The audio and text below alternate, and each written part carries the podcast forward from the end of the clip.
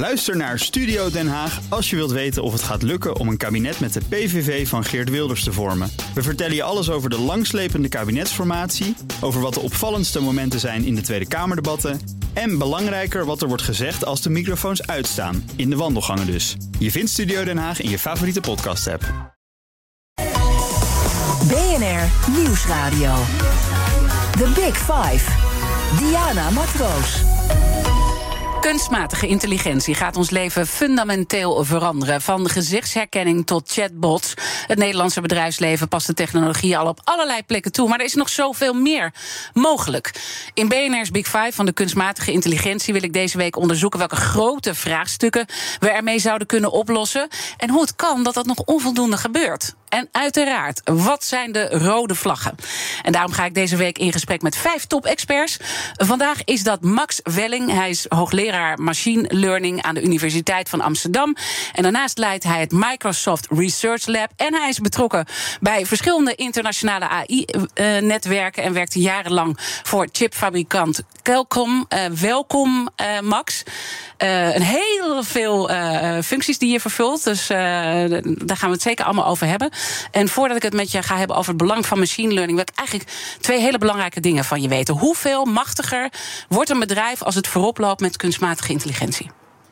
Ja, machtiger zou ik misschien niet zo willen zeggen. Um, het is natuurlijk wel zo, maar uh, in ieder geval is het goed voor je bottom line. Dus ik denk dat een bedrijf uh, nu zou, zich zou moeten realiseren dat ze moeten investeren in deze technologie. Het is de technologie van de toekomst. Het is eigenlijk net als nou, we zeggen een. Uh, 40 jaar geleden internet, toen dat kwam, ja, daar moet, je ook aan meedoen. Um, anders ga je achterlopen. Of de computer, de introductie van de computer. Zo is het nu kunstmatige intelligentie. En het is voor een bedrijf ontzettend belangrijk dat je meegaat uh, in die ontwikkeling. En je bent natuurlijk, uh, het tweede wat ik van je wil weten, je bent een absolute autoriteit in deze wereld. Wat is nou iets, een algoritme, het mooiste algoritme dat door jou of onder jouw leiding is ontwikkeld?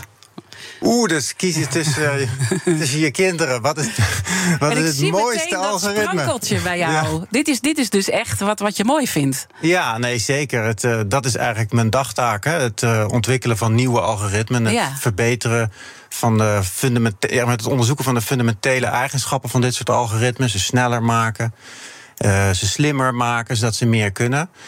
Um, ja, ik, op dit moment um, zijn we bezig met algoritmen te ontwikkelen. Die hebben te maken met zogenaamde deep learning. Dat zijn neurale netwerken die lijken erg op, zeg maar, de netwerken die in ons brein ook zitten. Ook wel zijn er ook wel belangrijke verschillen. Um, die worden gebruikt bijvoorbeeld om te zien, om te begrijpen wat we zien of wat we horen. Um, en om die sneller te maken en beter te maken, bepaalde eigenschappen daarin te brengen, zodat ze gewoon beter functioneren. Dus eigenlijk het meer menselijke in zo'n algoritme aanbrengen. Nou, het is niet zozeer meer menselijk als wel geïnspireerd zijn door bepaalde zeg maar, eigenschappen van biologische neurale netwerken. Om er één voorbeeld te noemen. Uh, menselijke neurale netwerken zijn vele malen efficiënter met energie dan die we in een computer gebruiken. Dan heb je het echt over zeg maar, een miljoen keer efficiënter. Dus op een boterhammetje zeg maar, kunnen wij een auto besturen uh, van Maastricht naar Groningen. Mm -hmm. Dus voldoende energie voor ons brein om dat te kunnen doen. Uh, terwijl je een enorme batterij nodig hebt voor een zelfrijdende auto of een elektrische auto. En, uh, en ja, dus daar is nog heel erg veel te winnen. En daar kun je dus geïnspireerd zijn door het brein. Ja, en als je dan kijkt naar jouw fascinatie, want dat merk je meteen als ik je vraag naar het mooiste algoritme, wat is dat dan? Wat voel jij daarbij dat je denkt van ik vind het zo mooi om hier. Volgens mij werk je al ruim 20 jaar in deze wereld. Ja, het is. Het, nou ja, misschien het beste om dat uit te leggen is een bepaalde ervaring die ik een tijdje geleden toen ik een, een, een gaf ik les. Het was toen nog in Amerika. En uh, het idee was daar, er was een soort van spelletje. Uh, Makala heet het, geloof ik. Het is een Afrikaans spelletje waarbij je steentjes in een bakje moet uh, nou naar de andere kant brengen. En als je, dan, dan zit je er de hele tijd op te puzzelen. En dan, nou, weet je wel, dat, dat, dat is gewoon heel ingewikkeld. En dan op een gegeven moment denk je van, nou weet je, laat ik gewoon eens een algoritme programmeren wat dat kan. En toen in de klas zei ik, laten we gewoon eens allemaal algoritmes programmeren om dat te kunnen. En binnen no time waren die algoritmes beter dan wij. En dat is zo'n krachtige ervaring eigenlijk. Hè? Dus dat je, dat je iets kan abstraheren. Zeg van, ik ga niet nadenken over het probleem zelf, maar ik ga nadenken over een algoritme dat het probleem gaat oplossen of gaat leren om het probleem op te lossen. En dan is het vervolgens beter dan jijzelf. Dat is een heel krachtig gevoel. Is dat, en daar zou je natuurlijk heel veel grote maatschappelijke vraagstukken mee kunnen oplossen. Daar gaan we zeker over praten. Maar je zei van ze zijn zo ontzettend veel slimmer eigenlijk. Dat komt uit, uh, uit wat jij uh, net dan beschrijft. Terwijl ik ook wel weer uh, geluiden hoor dat ze eigenlijk, nou ja, misschien helemaal niet zoveel sneller zijn dan een algoritme is niet zoveel sneller dan een kind als het gaat om leren. Dus hoe ja, verhouden die twee zich tot elkaar? Ja, dat is echt een hele goede vraag, omdat de, de, intelligentie heeft verschillende dimensies. Hè. Dus één dimensie is, zeg maar, als je een, een rekensommetje moet maken daar is een computer echt vele keren sneller dan een mens. Mm -hmm. um, en ook in het, voor het spelen van spelletjes tegenwoordig, zoals te schaak of go, is het ook al sneller en beter dan een mens. Maar een mens is heel erg flexibel. Dus in een mens hoef je eigenlijk maar, die hoeft maar een paar voorbeeldjes te zien van een bepaalde situatie. En die kan dat probleem dan fantastisch oplossen. En als die het één probleem heeft opgelost, kan hij dezelfde regeltjes en ideeën toepassen in een heel ander probleem. Dus die flexibiliteit die mensen hebben, die hebben computers nog helemaal niet. En dus mhm. lijken computeralgoritme of machine learning ook nog helemaal niet op mensen. Nee, en, en dus uh, zitten er echt uh, wel verschillen in. En dan noemde jij net zelf uh, Go. Nou is de technologie die de menselijke wereldkampioen in Go versloeg... die is vervolgens gezakt voor de wiskundetoets op middelbare schoolniveau. Ja. dan denk ik, dat geeft toch wel wat aan. Dan is hij toch best wel nou ja, dom. Ik weet niet of ik dan de goede woorden gebruik. Nou, dit, dit, illustreert precies het probleem wat ik net uh, zei. Dus het is heel erg goed in één specifiek probleem heel erg goed oplossen. Maar vervolgens, als je dan hetzelfde algoritme gaat proberen op een ander probleem, dan is dat toch weer heel nieuw voor dat algoritme en heeft het heel veel moeite om dat dan weer op te lossen. Dus die, die flexibiliteit die mensen hebben, die mensen hebben eigenlijk één algoritme in hun hoofd die al die dingen kunnen. En dat is in de machine learning en de AI nog niet zo. Oké, dus we hoeven in die zin ook niet zo bang te zijn dat uh, die algoritmes ons gaan uh, overnemen. Nou ja, in bepaalde taken dus. Ja, ik, ik zou er niet bang voor zijn, want ik denk bij mezelf... Uh, dat is eigenlijk door de hele geschiedenis van de mensheid al gebeurd. Hè. De, op een gegeven moment zijn paardenwagens vervangen door stoommachines en dat soort dingen. Dus dat gebeurt eigenlijk aan de lopende band. Uh, maar voor bepaalde taken gebeurt dat natuurlijk wel. Dus op het moment dat jij zeg maar vrachtwagenchauffeur bent die altijd op een snelweg rijdt, ja, die technologie is er al om ah, vrachtwagens zelf te laten rijden. Dus die specifieke taak wordt overgenomen op een gegeven moment. Of als jij een dokter bent die een diagnose moet maken aan de hand van een MRI-beeld, ja, dat kan je ook beter overlaten op een gegeven moment aan een algoritme. Ja, uh, we gaan uh, zo meteen wil ik heel graag met je praten over dat nieuwe Microsoft Lab, uh, waar je sinds kort ook de leiding over hebt en waarom de Amerikanen dan voor Nederland kiezen, want op sommige punten lopen we ook wel achter. Maar ik wil eerst stilstaan bij jouw rol bij de UvA als hoogleraar en jouw betrokkenheid bij het Amsterdam Machine Learning Lab. wat, wat doen jullie daar precies in dat lab? Nou ja, dat is zeg maar een een lab met, uh, met, met studenten, PhD-studenten, postdocs en faculty. Die allemaal proberen zeg maar, de, fundamente de fundamenten onder machine learning, dus de algoritmen, te verbeteren. Dus zelflerende algoritmen te verbeteren. en het scala aan toepassing is heel erg breed. Dat gaat van medische beeldherkenning tot taal tot uh, robot uh, aansturen. Tot uh, nou, vele, vele toepassingen worden daar onderzocht. Maar het gaat eigenlijk voornamelijk over de wiskunde en de fundamentele verbetering van de algoritme zelf. En dan toch misschien goed, want we denken allemaal dat we heel veel weten over kunstmatige intelligentie. En we noemen het heel makkelijk in de mond. Maar het wordt voor mij steeds duidelijker dat iedereen heel veel dingen door elkaar haalt. Hmm. Nou, ik heb hier een professor bij me. dus toch even een mini-cursus. We hebben kunstmatige intelligentie. We hebben hebben uh, machine learning. Straks gaan we ook nog over moleculen met elkaar uh, praten, want dat is meer het Microsoft-gedeelte. Eh, Wat zijn nou de belangrijkste verschillen die we moeten weten? Nou, ik denk dat het makkelijkste is om de concepten uit te leggen aan de hand van onszelf. Want we kennen onszelf, dus wij zijn intelligent. Dus hoe, uh, hoe worden wij intelligent? En dat, dat proces is eigenlijk best wel hetzelfde in een computer proberen we na te bootsen. Nou, mensen die uh, nemen informatie tot zich. Dat gaat via de sensoren, je ogen, je oren, je neus. Je, ja, al die, dat soort sensoren mhm. komt informatie continu naar binnen toe. Um, dat wordt in je brein geprocessed via een algoritme. En wordt omgezet in acties in de wereld. Dus uh, ik praat, ik kijk, ik doe, ik, ik handel, ja. dus ik stuur een auto aan. Dat zijn die acties. En die acties hebben eigenlijk allemaal een taak, namelijk uh, ze, ze, willen graag een taak oplossen. Ik wil graag van A naar B uh, veilig komen. Of ik wil mezelf blijven overleven. Dus ik wil uh, eten en dat soort dingen. Dus, dus ik probeer continu taken op te lossen. En daar heb ik dus ja, intelligentie voor nodig. Nou, uh, in ons hoofd runnen dus eigenlijk ook allerlei algoritmes om, dat, om die taken op te lossen. Sommige zijn aangeboren. Uh, bijvoorbeeld taalverwerking is een groot deel aangeboren. Uh, maar de natuur heeft een slimme truc bedacht. Namelijk dat in plaats van allemaal verschillende algoritmen te implementeren voor elke taak, dachten ze als we nou eens één algoritme maken wat kan leren om een taak op te lossen. En dat zie je dus ook in kinderen. Dus als kinderen die spelen en en doen allerlei experimenten in de wereld. En mm-hmm. in dat spel leren ze een heleboel problemen op te lossen. Ja. En, nou, en dat is dus eigenlijk één algoritme, one that rules them all. Dat is één algoritme dat probeert te leren van data en ervaringen. Ja. om bepaalde taken op te lossen. Nou, dat is het machine learning deel. Dat zou ik zeggen, dat is de moderne kant van de moderne... Ofwel uh, het zelflerend uh, algoritme. Ja. Die twee mag ik door elkaar gebruiken als ja, begrippen. Dus het zelflerende algoritme, dat is machine, de kern van machine learning.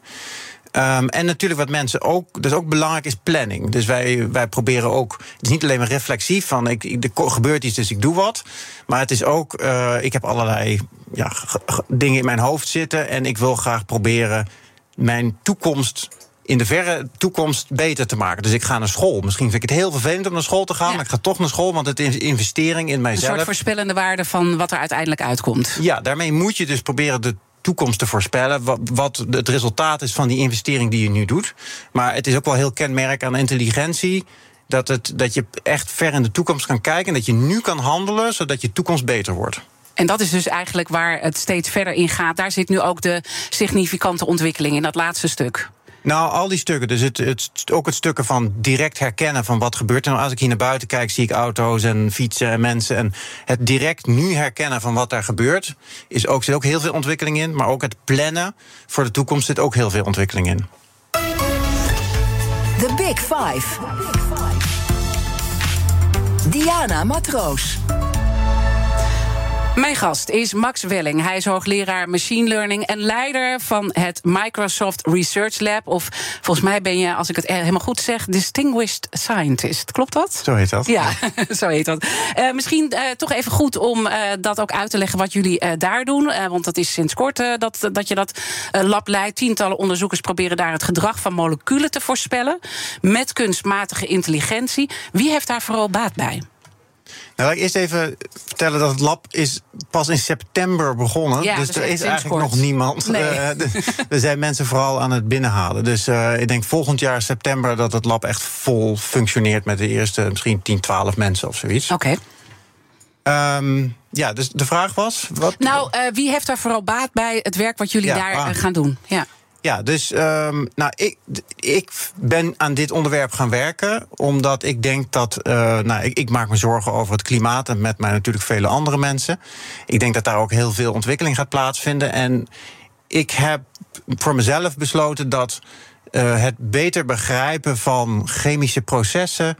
Uh, biologische processen en moleculen veel kan bijdragen aan oplossingen, technologische oplossingen van het klimaatprobleem. Oké. Okay. Ja. Dat, daar zitten we allemaal op te wachten. Dat, er, nou. dat we naar oplossingen. Nou ja, niet ja. allemaal misschien. Er zijn ook mensen die kritisch zijn over het klimaatprobleem. Dat was denk ik jouw lach. Maar uh, uh, oké, okay, en hoe gaat dat in zijn werk dan? Wat zou je dan in dat lab kunnen doen?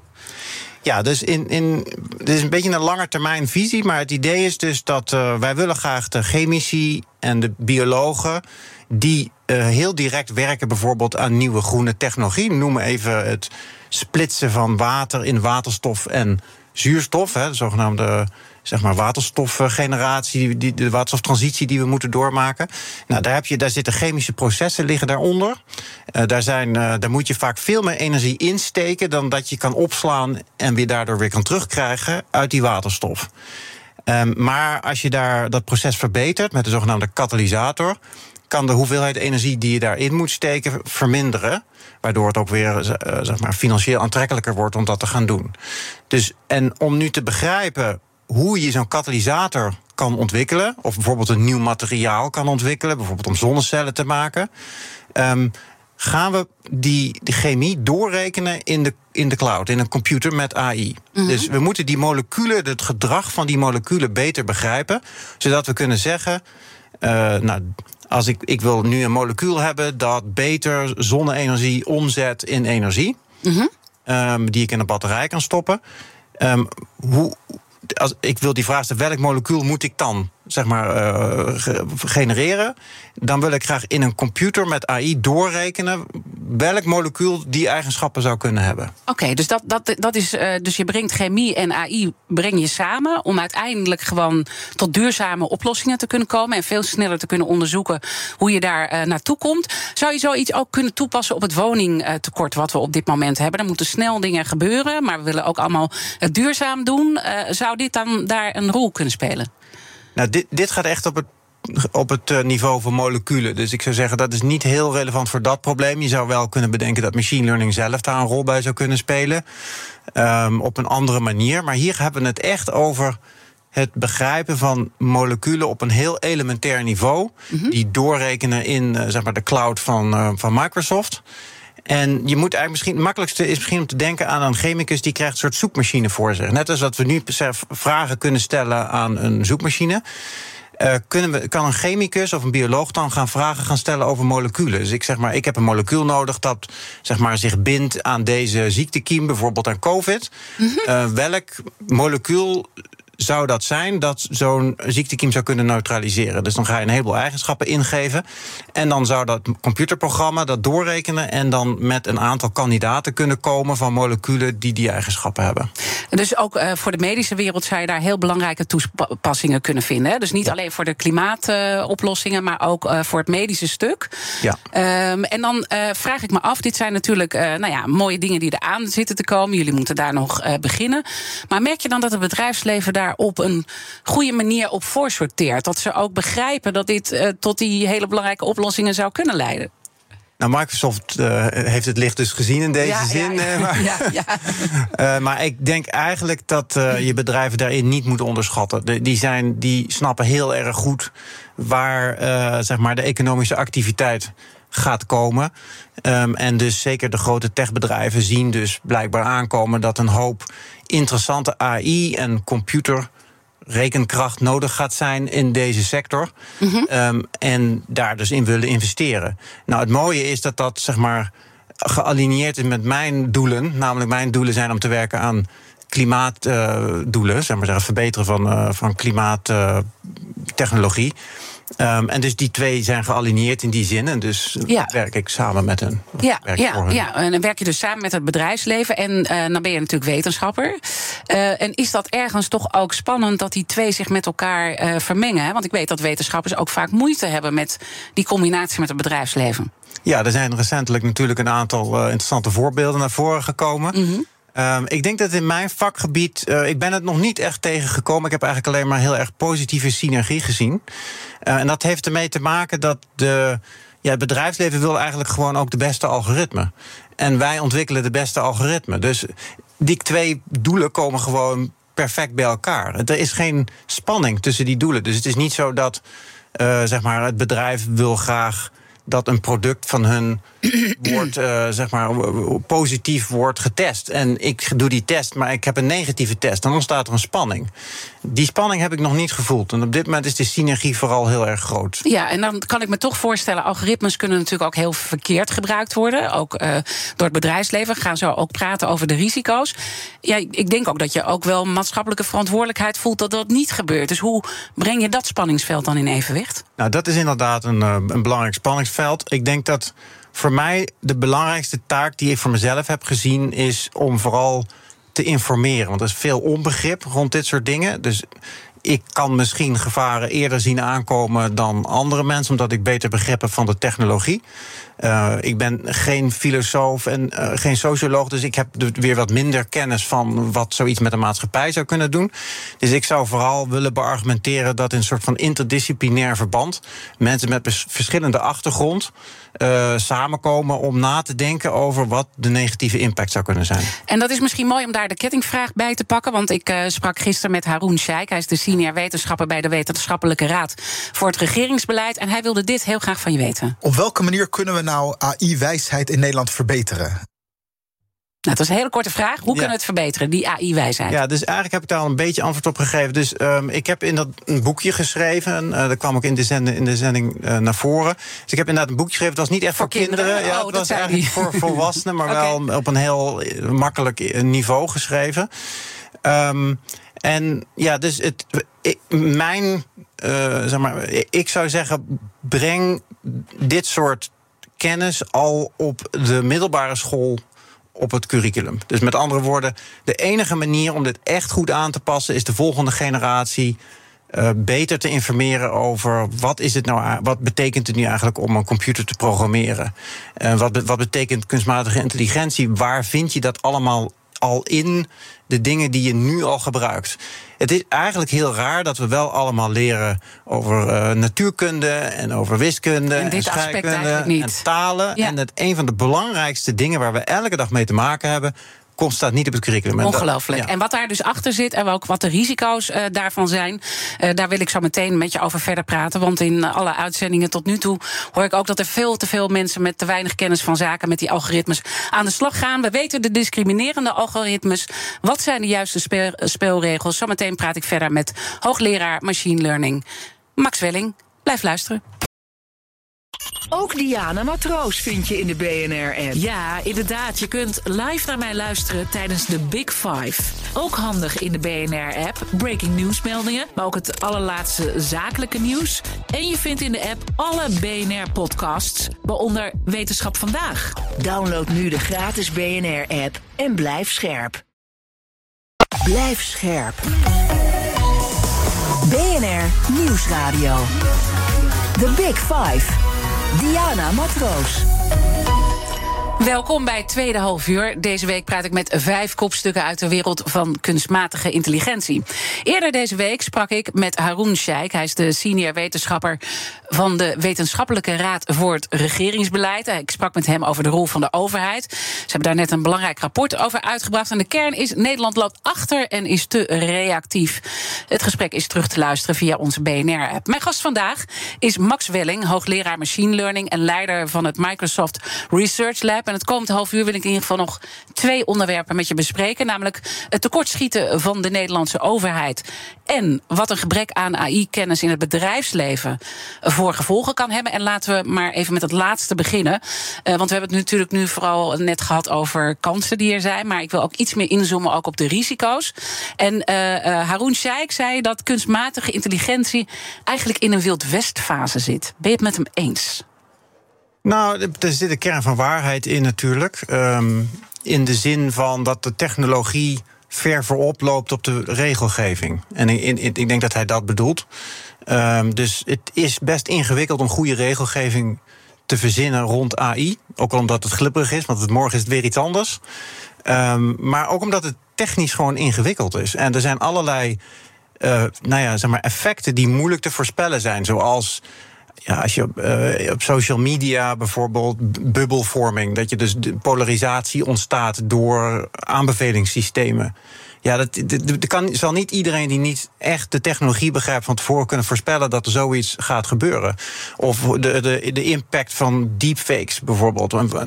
Dat zijn allemaal ingewikkelde onderwerpen die voor mensen die die regels moeten maken al helemaal ingewikkeld zijn. Ja. En dus daar zou iets kunnen wat, nou ja, daar moet iets beter. Ja, ja en, en, en daarmee kom je dus toch ook op het aspect kennis. Van daar uh, zei Haroon Sheikh ook het een en ander over. Dat er toch uh, te veel gebrek aan kennis is. Ook in de boardrooms. Daar was hij ook uh, nou, heel duidelijk over. Er wordt wel over gesproken. Maar het gevoel van urgentie mist gewoon een beetje. Terwijl dat wel grote gevolgen kan hebben.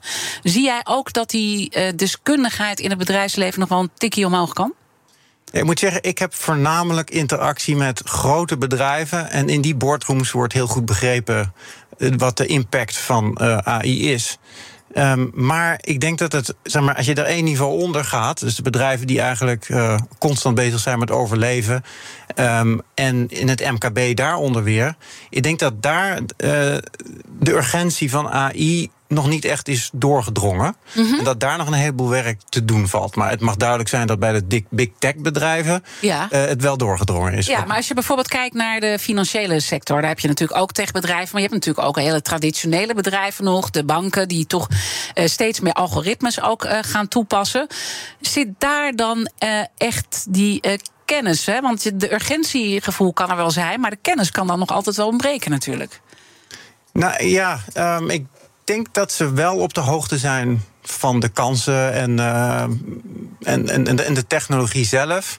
Ehm, Maar de risico's. ja, de wijsheid. Hè. Het gaat erover. eh, ehm, nou goed, ik, ik, ik denk dat daar nog veel te winnen valt wel eh, voor die bedrijven. Ehm, en daar zitten, ik denk ook vooral dat soort bedrijven ook te maken hebben met grote sociale impact. Want ze, ze maken namelijk beslissingen over mensen direct. Hè. Dus op het moment dat jij het hebt over een, een, eh, een lening voor je huis en je krijgt hem niet, en, en, dat is besloten door een of ander abstracte algoritme.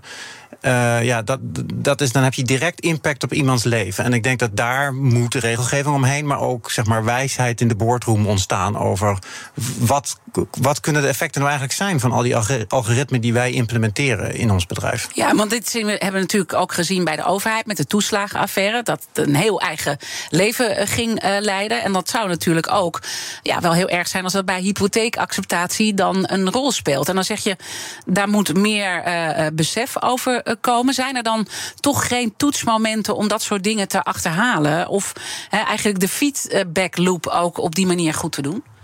Nou, ik denk dat bij de bankenwereld dat ook wel gebeurt, als ik heel eerlijk moet zijn. Maar je zou, je zou het proces serieuzer kunnen maken door dat deze mensen waarschijnlijk ook iemand in de boardroom aanstellen die daar specifiek Ja. naar kijkt. Dus specifiek kijkt naar de ethische impact van de algoritmisering en de digitalisering van het bedrijf. Dat zou je kunnen voorstellen. Nou ja, en ook bijvoorbeeld eh, eh, digitalisering van geld, hè, de cryptomunten. Ik, ik denk dat daar ook nog wel wat winpunten liggen voor het bedrijfsleven. Ja, zeker. Ja, je bent een beetje. eh, ja, je bent, eh, merk ik, heel anders eh, dan mijn andere gasten... die behoorlijk kritisch zijn over het eh, bedrijfsleven. En ik merk bij jou een soort terughoudendheid.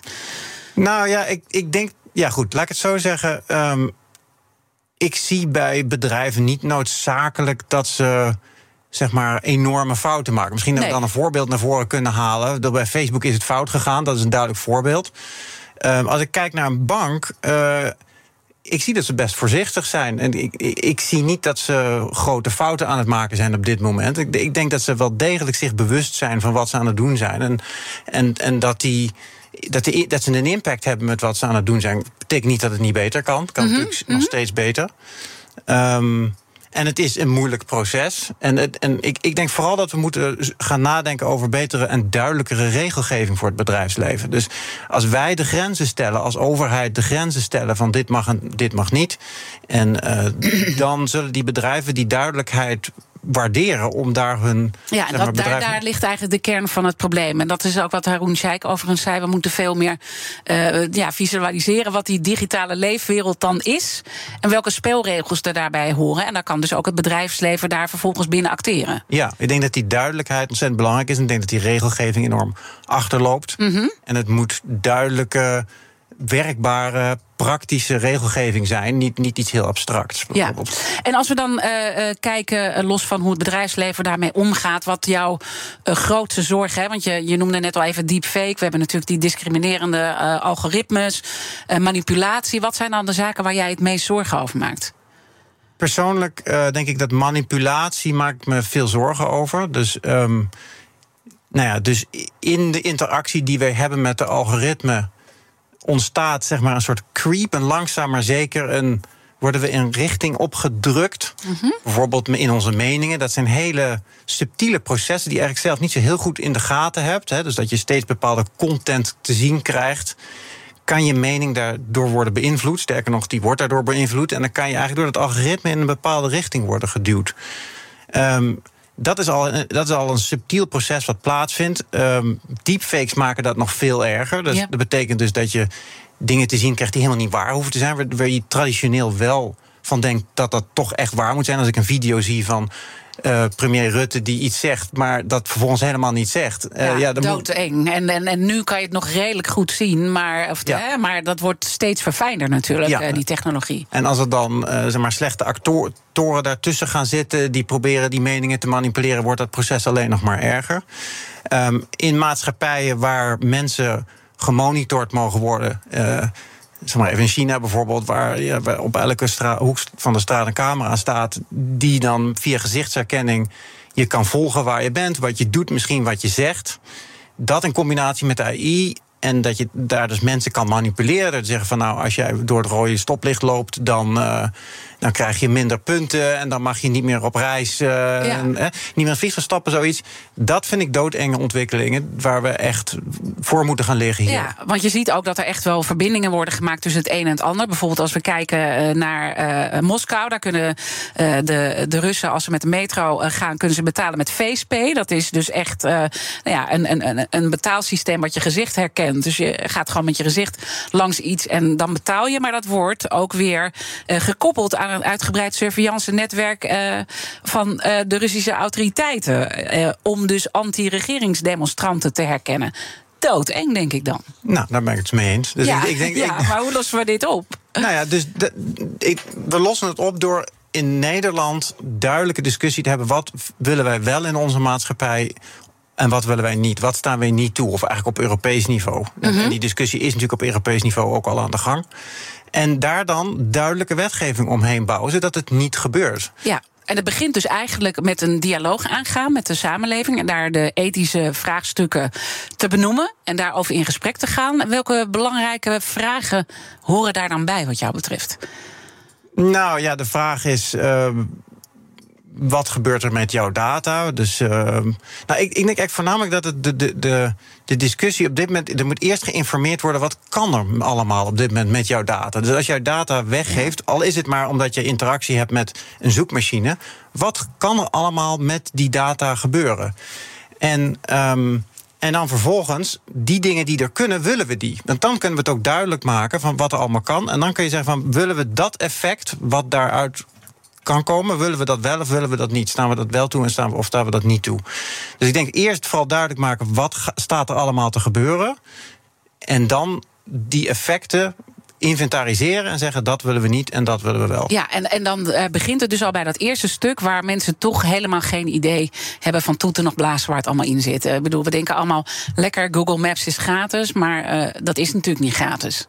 Nee, dat is niet gratis. Dus het is een duidelijke uitwisseling tussen, tussen een service. Je krijgt een service, dat is. Uh, je, je, kan, uh, zeg maar, je kan bepalen waar je mak, makkelijk bepalen waar je heen gaat. Aan de andere kant wordt die data van jou gebruikt. Dus die uit, dat je die, die, die trade-off, die uitwisseling tussen die twee dingen heel duidelijk maakt aan mensen. En dat ook duidelijk maakt wat doet Google dan vervolgens met al die data. En vind je dat een redelijke uitwisseling? Ja. Wil, vind je dat oké? Maar het moet in ieder geval moet het transparant worden gemaakt. En dan heeft Haroon Sheikh het bijvoorbeeld over een algoritmeregister... en ook een coördinatiecentrum AI vanuit de overheid. Zit daar een belangrijke stap, een belangrijk winpunt? Ja, ik ben ook enorm voor transparantie. Dus ik denk dat het heel goed is dat er zoiets zou zijn ik denk wel dat het werkbaar moet zijn. Dus wat is nou precies een algoritme? Dat is nog niet zo heel makkelijk, maar daar komen we vast wel uit.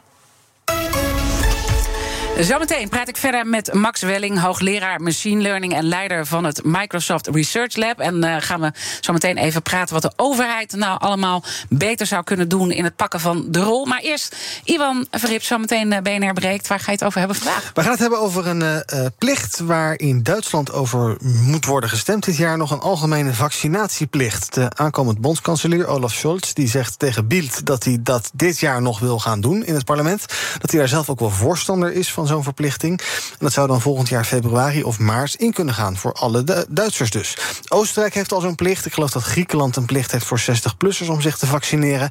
Ja, als Duitsland daaraan werkt, is dat dan ook ons voorland. Ja. Ons breekijzer is daarom vandaag... het is een kwestie van tijd voordat ook in Nederland... een vaccinatieplicht wordt ingevoerd. Ik ben dus heel benieuwd hoe uh, de luisteraars van BNR daarover denken. We hebben allerlei moties ook in de Kamer aangenomen... over dwang en drang, dat we dat niet zouden willen. Nou, we zitten inmiddels in 2G-situaties waarover nagedacht wordt. Eindigt dit dan in een vaccinatieplicht? Of is dat echt totaal on-Nederlands... en een grens die wij nooit over zullen steken? Ons breekijzer dus. Het is een kwestie van tijd voordat ook in Nederland... een vaccinatieplicht wordt ingevoerd. En ik ben dus vooral benieuwd benieuwd wat onze luisteraars verwachten. Bellen kan vanaf 11 uur over 14 minuutjes naar 020 468 4 keer 0 020 468 4 keer 0 BNR breekt. Goed, dankjewel. BNR Nieuwsradio. The Big Five. Diana Matroos. Je luistert naar BNR's Big Five van de kunstmatige intelligentie. Morgen dan zal ik spreken met Carlo van der Weijer. Hij is directeur van het Eindhoven AI Systems Institute... over hoe AI het verkeer veiliger kan maken. Mijn gast vandaag is Max Welling. Hij is hoogleraar machine learning en leider van het Microsoft Research Lab. Uh, de kettingvraag gaat natuurlijk uh, door, ook naar morgen. Dus misschien ook een mooi moment om te kijken... wat jouw vraag aan Carlo van der Weijer zou zijn. Ja, ik, uh, mijn vraag is rond uh, zelfrijdende auto's. Uh, die worden al een vrij lange tijd aangekondigd. En Tesla die probeert ook het een en ander, niet altijd succesvol. Mijn vraag is: wat zijn de grootste obstakels om de zelfrijdende auto op de weg te krijgen? Mooie vraag. Ga ik zeker aan hem uh, stellen. En in het slotstuk uh, van deze uitzending wil ik het heel graag uh, met je hebben ook over hoe de overheid acteert. Ehm, zoals gezegd heb je tal van functies, zei ik begin van de uitzending. Je bent ook bestuurslid bij Alice. Dat is een Europees netwerk van machine learning experts. En jullie willen er bij Alice voor zorgen dat Europa achterstanden inhaalt. Lukt dat een beetje? Nou, op dit moment liggen we nog steeds achter, zou ik zeggen. Um, we doen ons best om ons in ieder geval op Europees niveau te organiseren. Dat Alice-netwerk is eigenlijk een netwerk van machine learning experts. Um, die probeert zeg maar, de uitwisseling van kennis en via studenten bijvoorbeeld uh, op gang te krijgen. Dus meer mobiliteit in Europa te krijgen rond dit onderwerp. Um, ik denk dat de steun vanuit Europa nog echt heel erg minimaal is. Uh, dat mag veel groter. Ja. En ook de steun vanuit Nederland is eigenlijk pas heel recent op gang gekomen. Uh, we hebben natuurlijk vanuit het Groeifonds uh, wel een injectie gekregen in AI. Ehm, maar dat mag nog wel meer. En voornamelijk denk ik dat we een strategie moeten uitstippelen. Dus die lange termijn strategie die ontbreekt eigenlijk? Of... Ja, op, van, op overheidsniveau. Er worden ja. talloze rapporten geschreven door andere partijen, maar vanuit de overheid zie ik het nog niet. En, en wat is dat? Want dit, dit is natuurlijk vaker teruggekomen. En ja, je probeert uh, de heren en dames uh, natuurlijk uh, hiervoor te, te vangen. Waarom lukt het niet? Ja, ik, ik, weet het niet. Het is, in, in de landen om ons heen is het allemaal al jaren geleden gebeurd. Um, ik, ik werk bijvoorbeeld ook voor Canadese uh, organisatie CIFAR, waar die al uh, veel eerder hebben ingezet en daar nu de vruchten van plukken. Uh, waarom het in Nederland niet gebeurt, misschien dat de regering te reactief is en te weinig visie heeft, vooruitdenkt. Ja, en, en, en uh, nou ja, visie, dat is natuurlijk wel uh, vaker in dat verband. Ook bij verschillende onderwerpen uh, de, nou ja, gevallen. En Haroun Sheikh had het ook over te reactief. dus dat zal het dan wel zijn. Hij zei ook van het is misschien ook wel spannend om met dit onderwerp om te gaan. Omdat we dus toch niet zo heel veel van weten. Dus het is misschien ook, terwijl het overal is. Ja. En dat, dat is dus best wel shocking eigenlijk. Ja, het, het, is ook niet dat je het kan ontlopen of zo. Het, is, het, het, het, wordt de belangrijkste driver achter de economie ook van ja. Nederland. En nou, is het al voor een heel belangrijk deel, toch? Of niet? Zou, zou je het inschatten? Ja, ja. Ik, dat zou ik niet zo durven zeggen. Het is natuurlijk wel een heel belangrijk onderdeel eraan. Um, maar als je kijkt naar bijvoorbeeld hele belangrijke sectoren in Nederland, zoals. Uh, ja, landbouw uh, en uh, logistiek en allemaal ja. van die dingen waar we gewoon heel goed in zijn. Uh, daar wordt dit soort technologieën steeds belangrijker in. Ja. En het is dus nu ontzettend belangrijk dat we daar ons op voorsorteren. Ja. En ook als het gaat over de, de zorgsector. Ik sprak vorige week met uh, Ernst Kuipers. En die heeft hoge verwachtingen uh, van AI als het gaat over de zorg. Uh, want we zien eigenlijk, als we kijken naar die coronacrisis, hoe die geleid wordt, dat is eigenlijk gewoon een zorgcrisis. We hebben de, de zorg is ziek. laten we echt belangrijke vraagstukken uh, liggen, problemen die we hebben in Nederland, die we juist hiermee zouden kunnen oplossen? Nou, klimaat is een andere hele ja, grote, die denk noemde ik. je natuurlijk al in het begin, ja. Um, ja, zorg en klimaat zijn twee enorme onderwerpen. Um, ik denk dat we inderdaad in zorg ver kunnen komen. Er zijn natuurlijk ook al een aantal grote actoren in Nederland, zoals Philips bijvoorbeeld, die zich daar ook enorm op stort, maar ook een hoop andere mm. bedrijven. Dus ik denk dat we daar ook vooral moeten samenwerken met de bedrijven die er al aan oplossingen werken. Um, op het niveau van klimaat ja, is het een is het een samenspel van aan de ene kant policy, dus verhoog de kosten van het uh, uitstoten van CO2. Als je die kosten verhoogt, dan breng je onmiddellijk allerlei economische activiteit op gang rond het ontwikkelen van nieuwe groene technologie. Want die wordt dan ineens winstgevend. Dus ik zou zeggen. Dat is toch enorm frustrerend met dat, die, die maatschappelijke doelen die jij hebt, dat het gewoon niet wordt opgepikt. En ook als we kijken naar de uitgelekte treinstukken, uh, dan zien we ook dat dit soort dingen er niet in staan. Dat is toch. Ja. Ja, ik, uh, ik, zeker qua klimaat en zorg, ja, daar, daar, daar moet beleid op komen. Dat lijkt me heel maar, erg maar duidelijk. Hoe, hoe, hoe, gaan jullie dat dan voor elkaar krijgen? Want jullie zitten met al die experts bij hm. elkaar. Jullie zitten daar natuurlijk over te praten. We hebben nu een fantastisch uh, uh, rapport van de WRR waar de pijnpunten worden benoemd. Maar ja, een rapport kan ook gewoon ergens in de la ja. verdwijnen. En dat, gebeurt, vaak. En dat gebeurt. Er zijn echt heel veel rapporten hier al over geschreven. Ik heb het bijgehouden. Er is echt wel tientallen rapporten hierover. Ja, mijn eigen reactie is. Um, ik uh, probeer het op mijn eigen manier dan de bijdrage ja. te leveren. En voor mij op dit moment is dat uh, een, groot bedrijf, een groot techbedrijf dat mij wil helpen met investeren in, in dit onderwerp. Om dan mm -hmm. maar zelf iets te doen. Dus ik, ik denk ook dat het bedrijfsleven hier een enorme rol kan spelen. Oké. Okay. Um, en um, ja, vooral ook zelf dingen gaan doen. Niet ik wil heel graag blijven hameren bij de overheid. Alsjeblieft, doe wat. Maar als je dat jaren doet en er gebeurt niks, dan wordt het op een gegeven moment lastig. Mm -hmm. Dus dan doe ik liever zelf wat. Want dit is voor mij in ieder geval een manier om zelf wat te gaan doen. En als we nu, want we hebben natuurlijk veel bedrijven die uh, naar ons luisteren. Wat, wat, wat, zou jouw boodschap aan het bedrijfsleven zijn? Als ze denken van, goh, we moeten toch echt hier serieuzer mee aan de slag. Nou, Oké, okay, mijn boodschap is: um, het is onmiskenbaar dat, voor instance, als we na, nadenken over het klimaat, uh, dat er in de toekomst heel veel economische activiteit rond sustainability gaat ontstaan. Dus nu alvast investeren, ook al is het misschien een wat langer termijn investering, nu alvast investeren in dat soort technologie, is gewoon ook goed voor je bedrijf. Het heeft ook uh, met survival of the fittest te maken uiteindelijk. Want ja. we worden er gewoon op afgerekend straks. Wacht niet. Ga nu vast investeren, want je staat dadelijk vooraan. En het is, het is makkelijk te voorspellen dat dit dadelijk een enorm onderwerp is. Dus, uh, dus ja, ik zou zeggen, als je nu al inziet dat hier economische activiteit Mm -hmm. uit ontstaat, investeer gewoon in, in die technologie. En ik hoop dat de rol van de overheid is dat ze, dat ze zien dat ze dat kunnen aanwakkeren door de, de, de uitstoot van, van CO2 duurder te maken. Dus ja, met andere dat zou woorden, ook voor het kabinet natuurlijk, het nieuwe kabinet, ook een hoop uh, problemen oplossen. Dat we toch wel kunnen doorgaan met de business, maar dat we het wel uh, veilig kunnen doen voor het milieu.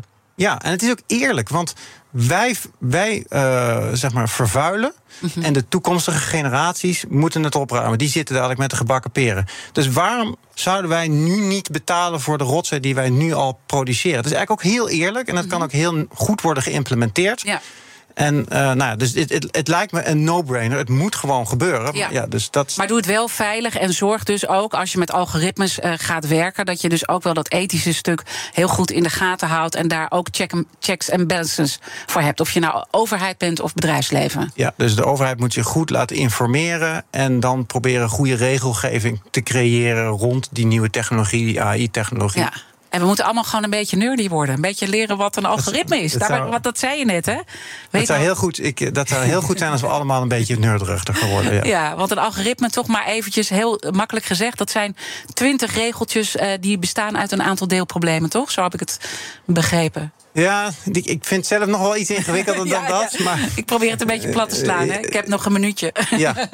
Uh, nou goed, het, programmeren hoeft niet ingewikkeld te zijn. En dat kunnen we allemaal leren. En uh, zeker op middelbare scholen kunnen we dat allemaal leren. Kunnen we dat onze kinderen beginnen. leren. Ja. Goed. Ik wil je heel erg danken voor je komst. Max Welling, hij is hoogleraar machine learning en dus leider van het Microsoft Research Lab. Alle afleveringen van BNR's Big Five zijn er zoals altijd uh, terug te luisteren. Uh, we hebben een prachtige podcast, die vind je in onze BNR-app en natuurlijk ook via bnr.nl. Kan je er ook altijd naartoe surfen. Maar blijf vooral de hele dag live hier bij BNR. Zometeen Iwan Verrips met weer een hele boeiende BNR-break. Dat zal er wel pittig aan toe gaan, schat ik zo in. En ik wens jullie in ieder geval een mooie dag. Ook Harm Edens vind je in de BNR-app. Je kunt BNR Duurzaam niet alleen live luisteren in de app, maar ook terugluisteren als podcast, zoals al onze podcasts. En naast dat de BNR-app Breaking News meldt, houden we je ook op de hoogte van het laatste zakelijke nieuws. Download nu de gratis BNR-app en blijf scherp.